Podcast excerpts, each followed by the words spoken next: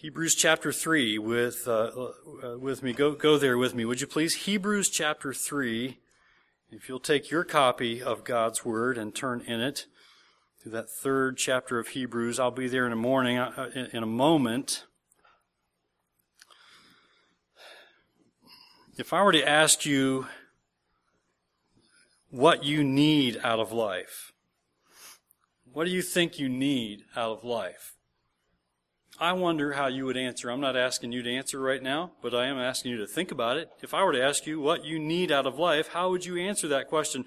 What do you think you really need in this life? Many of you would likely give me the Sunday school answer. You know that? You know what that is? The, the little joke about the youngsters in Sunday school with, with every question that the Sunday school teacher asks, the answer is Jesus? Jesus? the Sunday school answer, Jesus? I know that if I asked you that now, you would say, well, the most uh, biggest need, the most important need, the biggest need I have is, is Jesus. Well, that's the Sunday school answer, and I'm not asking for you to give me the, the Sunday school answer. I'm not saying that's the wrong answer, okay? in other words, in fact, the word's going to show us that that Sunday school answer is the right answer. But I think we would probably answer in a different way, right? Let's pretend that you aren't here and your pastor's not asking you that question. Let's pretend you're out doing your shopping this week and you happen upon a friend, a friend of yours, and you guys get to talking about what's going on in your lives and and some of the challenges of life and the difficulties that you face and the struggles you face and, and you both can agree that, you know, life just doesn't always turn out the way that you hope and, and your friend says to you, just what, you know, what, what do you want in life? And if your problem is a health issue, you might say, I just want to be healthy again. Or if you need a job, you might just say, I just want a decent job that, that, that meets my needs. I don't want to be rich. I just want to, I just need a job that helps meet my needs if that was you. And if you were a person who was having difficulty with your neighbors, you might say, I just wish God would give me some friendly neighbors. Maybe your neighbor's praying the same thing, you know. Um, the per, just had to say that. The person, the person who has small children would say, maybe, uh, I just wish my kids would learn to get along or change their own diapers or whatever. I don't know. The person who has a difficult boss might say, I just, all I want out of life is just a, an easier, an easier boss to work for. And, and, and we could go on, right? So on and so on. If I went around the room, we'd all have our own interpretation of that. And I'm sure you can think of something that, that's a concern to you right now. As we, as I noted earlier, every person in this room represents a need or many needs. But what we've been hearing from the writer of Hebrews is that those who trust in Christ had better not take their eyes off of him. Those who put their faith in Jesus, yes, you have earthly needs. And yes, you aren't to forget about or ignore those earthly needs. You have them. They are real. In fact, we saw at the end of chapter 2 that Jesus came and took on the same kinds of needs on himself by putting on human flesh so that he could identify with the needs that we have, so that he could suffer and identify with our suffering. So he knows you have real needs in this life. But those who have put their faith in Jesus Christ, though you do have real, immediate, and earthly needs, ultimately your highest need is met in Jesus Christ. Because He made everything. But not only did He make it all, but Jesus Christ sustains it all and it's clear that Jesus Christ will sustain you for all of eternity because he saves you from your sins if you put your faith in him. So he is your highest need.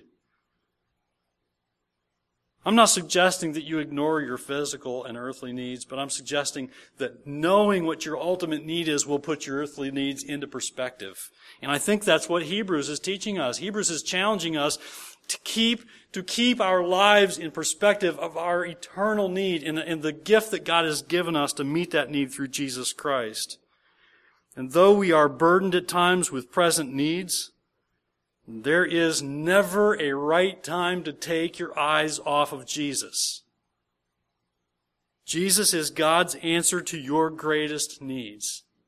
And God has given you His Word to help you find the answers to, to, to meet your needs because they are provided through Christ, made possible through Christ. So there is never a right time to take your eyes off of Christ and the Word that God has given us through Christ. Even though we are burdened with, with needs and concerns and difficulties in this life, we ought to keep our eyes on Christ. We're going to hear that explicitly this morning as we enter chapter 3 of Hebrews. We will see that this morning through what God spoke through the writer of Hebrews as we enter chapter 3. And I want to look at the first six verses together. So hopefully you're there with me. Hebrews chapter 3, beginning in verse 1. Follow along as I read. Therefore, holy brothers, you who share in a heavenly calling, consider Jesus. Consider Jesus, the apostle and high priest of our confession, who was faithful to him who appointed him, just as Moses also was faithful in all God's house. For Jesus has been counted worthy of more glory than Moses. As much more glory as the builder of a house has more honor than the house itself. For every house is built by someone, but the builder of all things is God.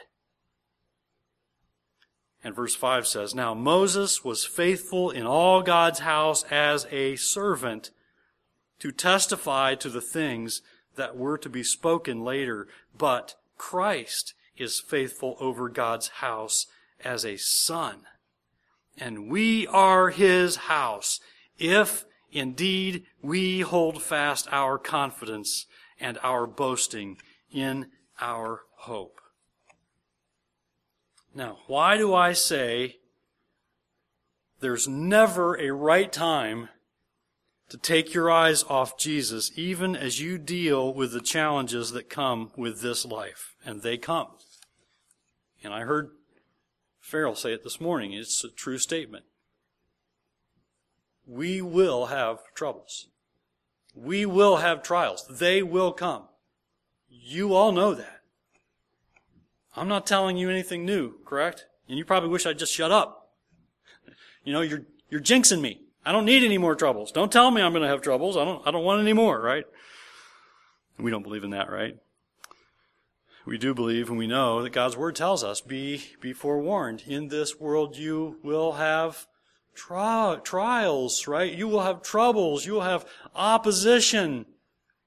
But Jesus says, I have overcome the world. Praise God. So why do I say there's never a right time to take your eyes off Jesus, even as you're dealing with challenges that come with this life? Why do I say there's hope for all your needs being met in Christ? And I'm not suggesting that all your needs, all your problems are going to disappear because you put your faith in Christ. But ultimately, all your needs are going to be met and addressed as you put your faith in Christ. Why do I say that? I say that because if you're a child of God, you have a very special heavenly calling. Would you look at verse 1 again? Chapter 3, verse 1, Hebrews. Therefore, holy brothers, you who share in a heavenly calling.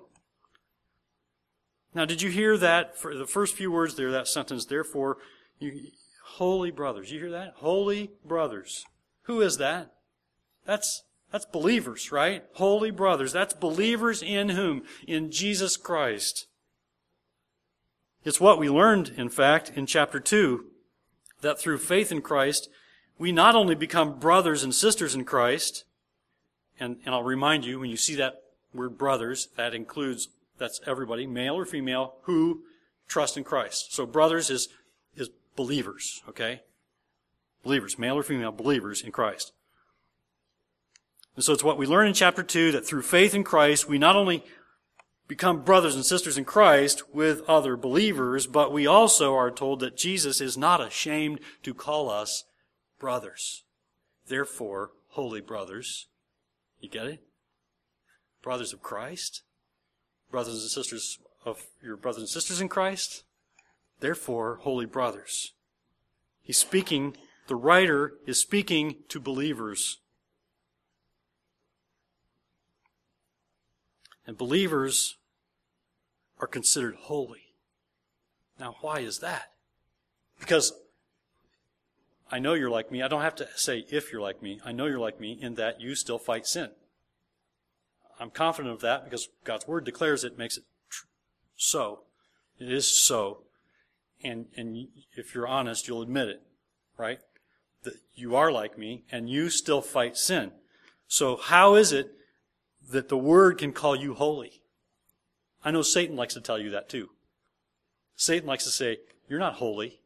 You're not righteous. You're not spiritual. And yet I wouldn't argue with God. Because God's word says, holy brothers.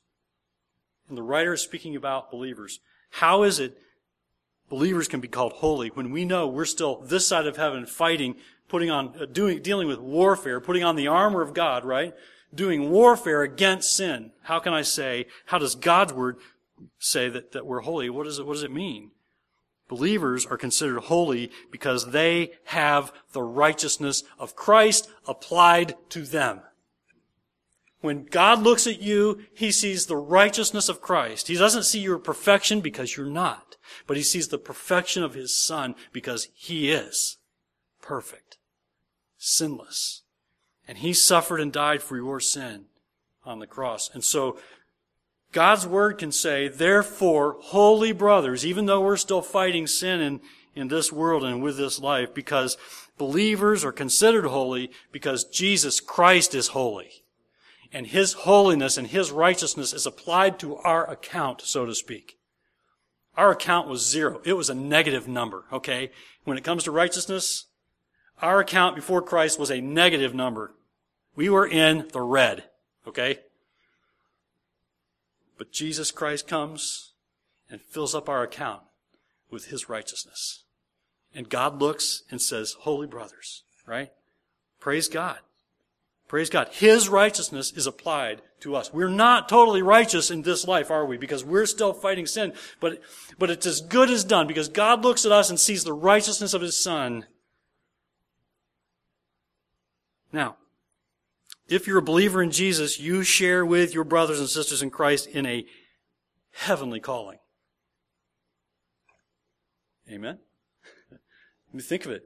What awaits you? Eternal glory with God. Amen? And, and, and it's hard for us, you know, again, it's hard for us in this life to, to understand that, to grasp that, because we're still stuck dealing with the here and now so often. It's really hard for us to fathom. Plus, we don't have the mind of God, and we're not totally sure, we're not totally, we're not totally knowledgeable about everything that heaven's going to entail, but we know this, and, and this is really all you need to know about heaven. There's more than this in God's Word, but this is really all you need to know if you want to cling to this, this fact, heaven is where God is. And that's where He's going to be. That's where God will be in all of eternity. And if you're there and He's there, that's going to be a good thing. It'll be a glorious thing. It will be an, an opportunity for you to glorify and worship and serve Him, and you will serve Him. And yet there will be no sin and no crying and no suffering and no pain, no disease. Praise God. That's what we need to know that's what we need to know about our, our eternal destiny. And so when you come to this and you see, that therefore, holy brothers who share in a heavenly calling, that is a powerful statement in one in which we ought to give God great praise and glory for. It is no doing of our own that we can be called this and be given this. And so if you're a believer in Jesus Christ, you share with your brothers and sisters in Christ in a heavenly calling, as we heard back in Hebrews 2.10 where it said, For it was fitting that he, for whom and by whom all things exist, who's that? Lord Jesus Christ, in bringing many sons to glory, should make the founder of their salvation perfect through suffering. That's Jesus Christ. In bringing many sons to glory, our verse, chapter 3, verse 1, our heavenly calling. And because of this, the writer instructs believers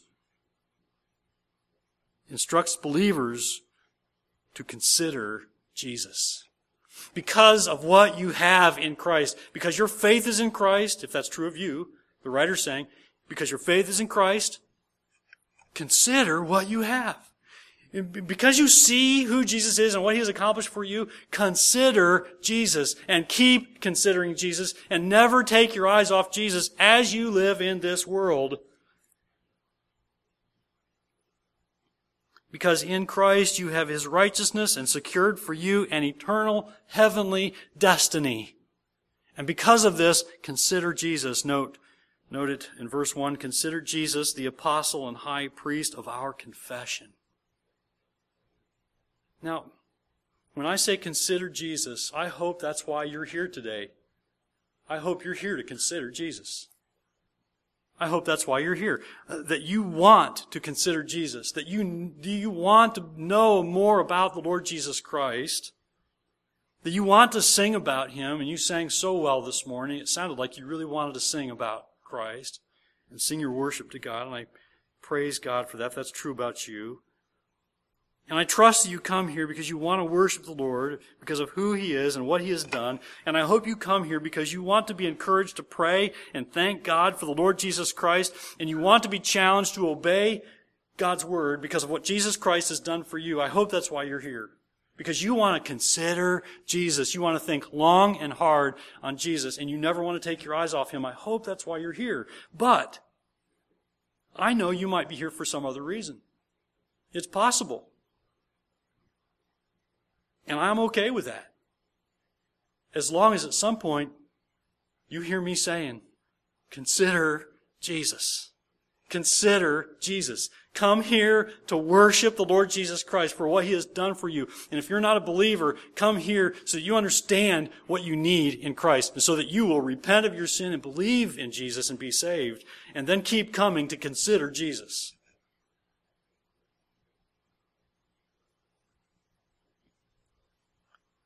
The writer of Hebrews says, consider Jesus.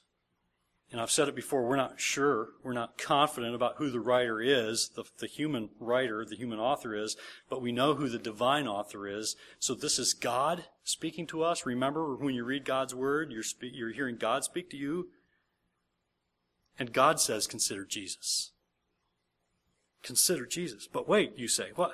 Why consider Jesus if I'm already a believer? Doesn't that sound like something you would say to an unbeliever? Yes, you heard me just say it. If you're an unbeliever, I say consider Jesus, right?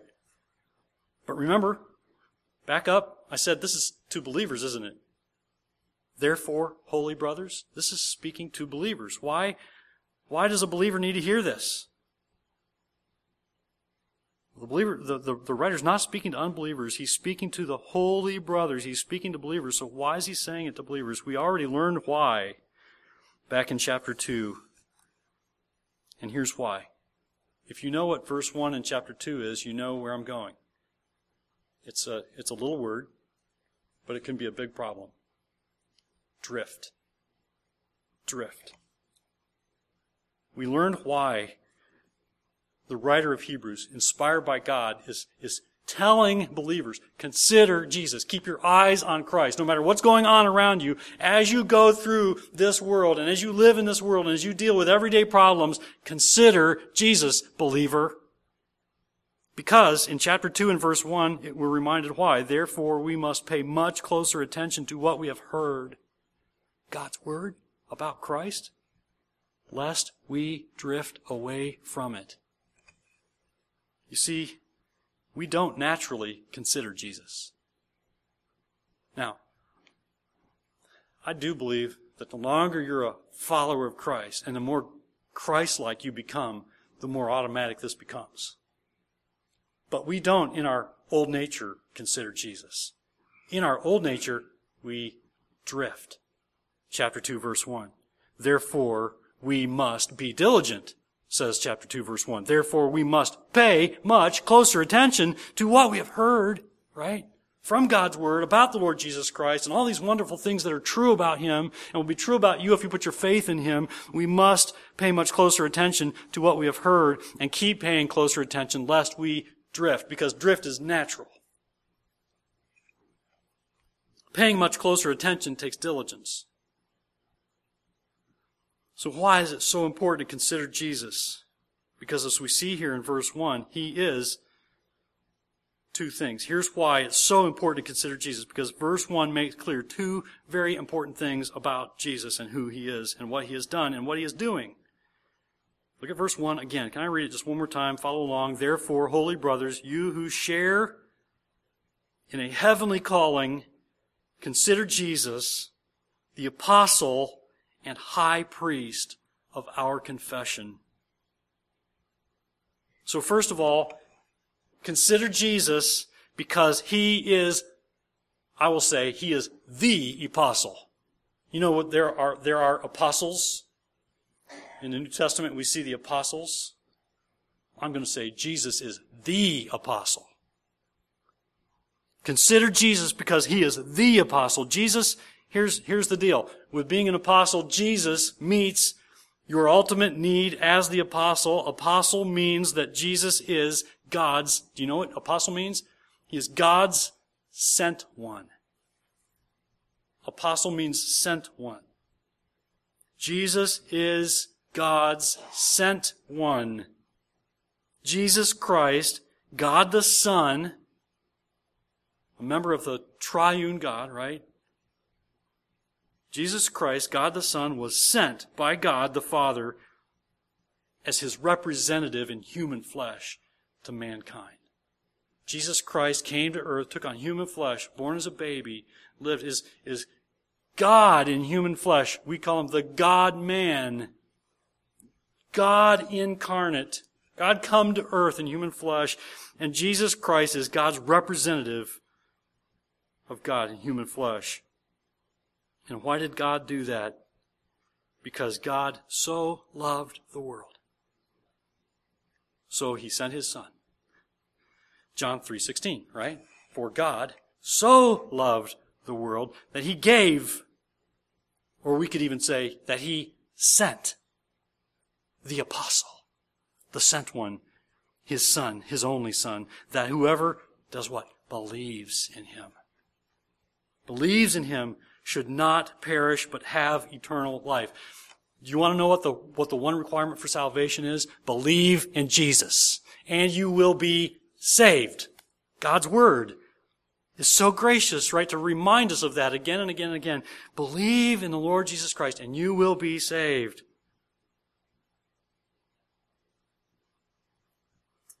And as God sent one, He delivers. God sends Jesus Christ, the apostle, and as God sent one, he delivers to new life. Now, there's another reason to consider Jesus in verse 1. Consider Jesus because he is the high priest. High priest.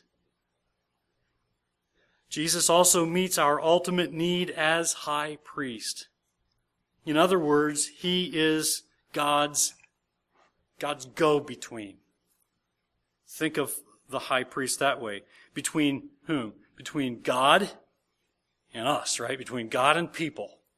Jesus Christ is God's go between, between God the Father and people. Now, think about the role of the priest in the Old Testament. What did the priests of the Old Testament do? What were they constantly doing for the sins of the people? They were offering up sacrifices, sacrificing animals again and again, and constantly having to go back and offer up sacrifices. Why? Because the people kept sinning. And the, and the answer that God gave was animal sacrifice. And when I see the sacrifice, I forgive. But they'd have to keep coming back and doing it again and again, continually having to do this. But now there's Jesus, the sent one, the apostle, and He's the high priest. He's the go between between sinful mankind, and that's all of us, and God. But now there's Jesus, and he came as the high priest. Remember, there are high priests seen in the Old Testament, right? Seen in the in the scriptures. But I'm going to say about Jesus that he is, like I said, he is the apostle. I'm going to say he is the high priest. Because he is, he's the last one we ever need. But instead of offering up sacrifices, animals offered up sacrifice on the altar, and having to do that continually, he offered up himself. Jesus Christ, the God man, God incarnate in human flesh, doesn't offer up animal sacrifices. He offers up himself. In fact, that's what we heard back in chapter 2.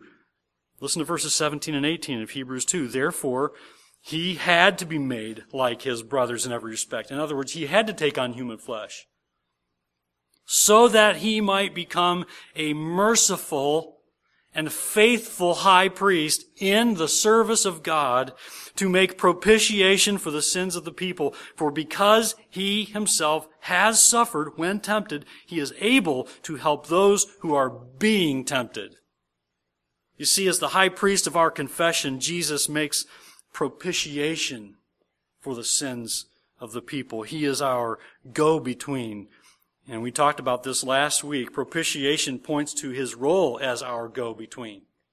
Propitiation means that, that his sacrifice for sins satisfies the just wrath of God. God is just in his anger for our sin.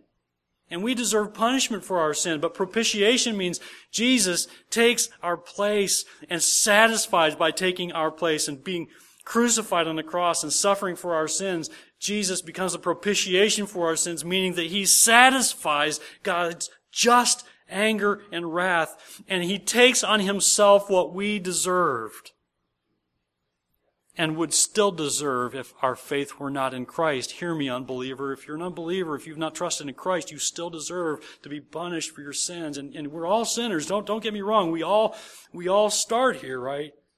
We all have to come to this point where we realize I'm a sinner and I need to be saved. And the only way is through faith in Jesus Christ. Because he makes propitiation. You can put your faith in him, and God says, No longer am I angry with you, because I poured out my anger on my son. My just anger is satisfied in Christ.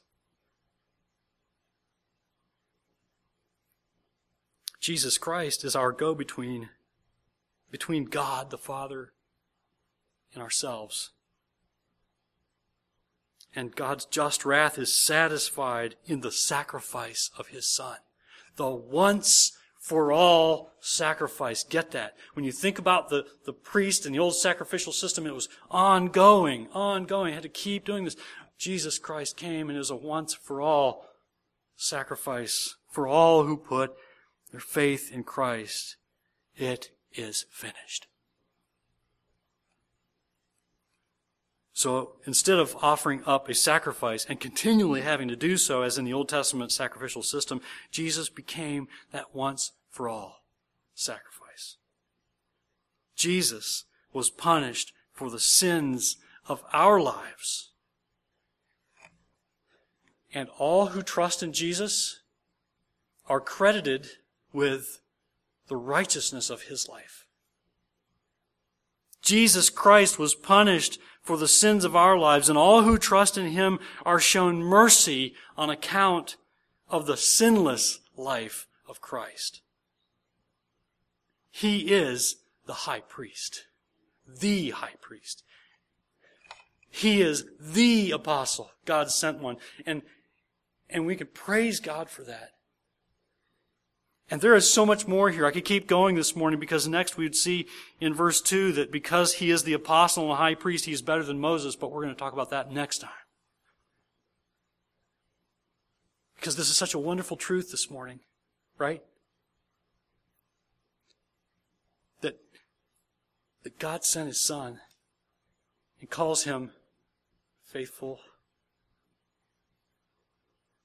true, what a good servant of God. You see, Jesus Christ served God the Father. Jesus Christ came to serve God the Father. Why? Because, yes, yes, God's just in his anger and wrath for our sin, but God loves. God loves. And he says, I'm going to provide a way of escape, a way of forgiveness, a way of salvation, a way of new life. And all of it through my Son, I send my Son. The once for all, complete sacrifice. The apostle, the high priest, the Lord Jesus Christ, who takes on himself what we deserve. And because you've been forgiven your sins, If your faith is in Christ, you have been forgiven your sins. You are washed in the blood of the Lamb, says God's Word. The, the, the, the shed blood of Jesus Christ, the Lamb, the once and for all and final sacrifice. And you are made new in Christ. And because you are made new in Christ, you are also, and we've been talking about this in our evening services, you are indwelt by the Holy Spirit. If you are God's child, meaning you've looked to Jesus for salvation, and by faith, you've been saved. If you've looked at Jesus Christ by faith, you've been given His Holy Spirit to live in you to help you. And because Jesus Christ paid the penalty for your sins, and, and now you are indwelt by the Holy Spirit, and now you have the, the Word of God, you have everything you need. Are you going to have problems and difficulties and challenges and heartaches and grief and grief? Yes. We know it, don't we? And many of you know it in this room more than others, that there is grief and sorrow and heartache and pain and difficulty. But that's true of all of us. And you cannot afford to stop considering Jesus in the midst of your trials. Do not take your eyes off of Jesus. Therefore, holy brothers, you who share in a heavenly calling, consider Jesus the apostle and high priest of our confession.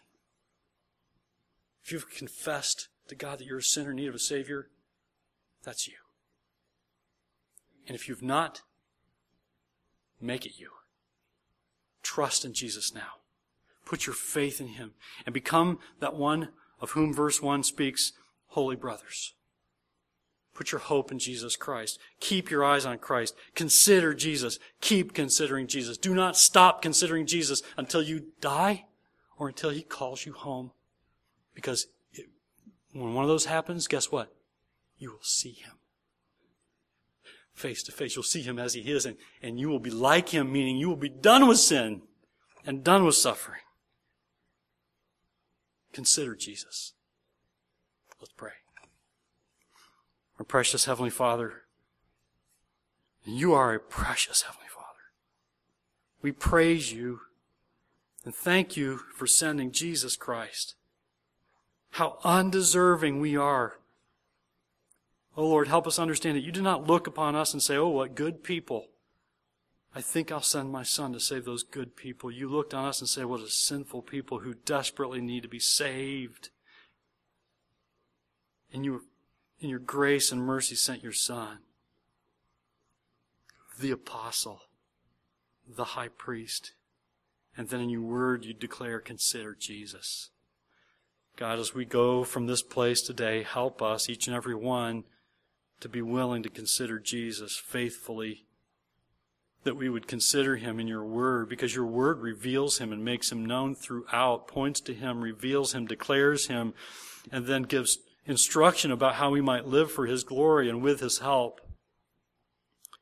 And so, Lord, I pray as we leave this place that we would go equipped with the word and with the spirit to respond to heartache and difficulty and challenges and grief and sorrow and job loss and loss of loved ones and difficulties with neighbors and family members and, and everything else.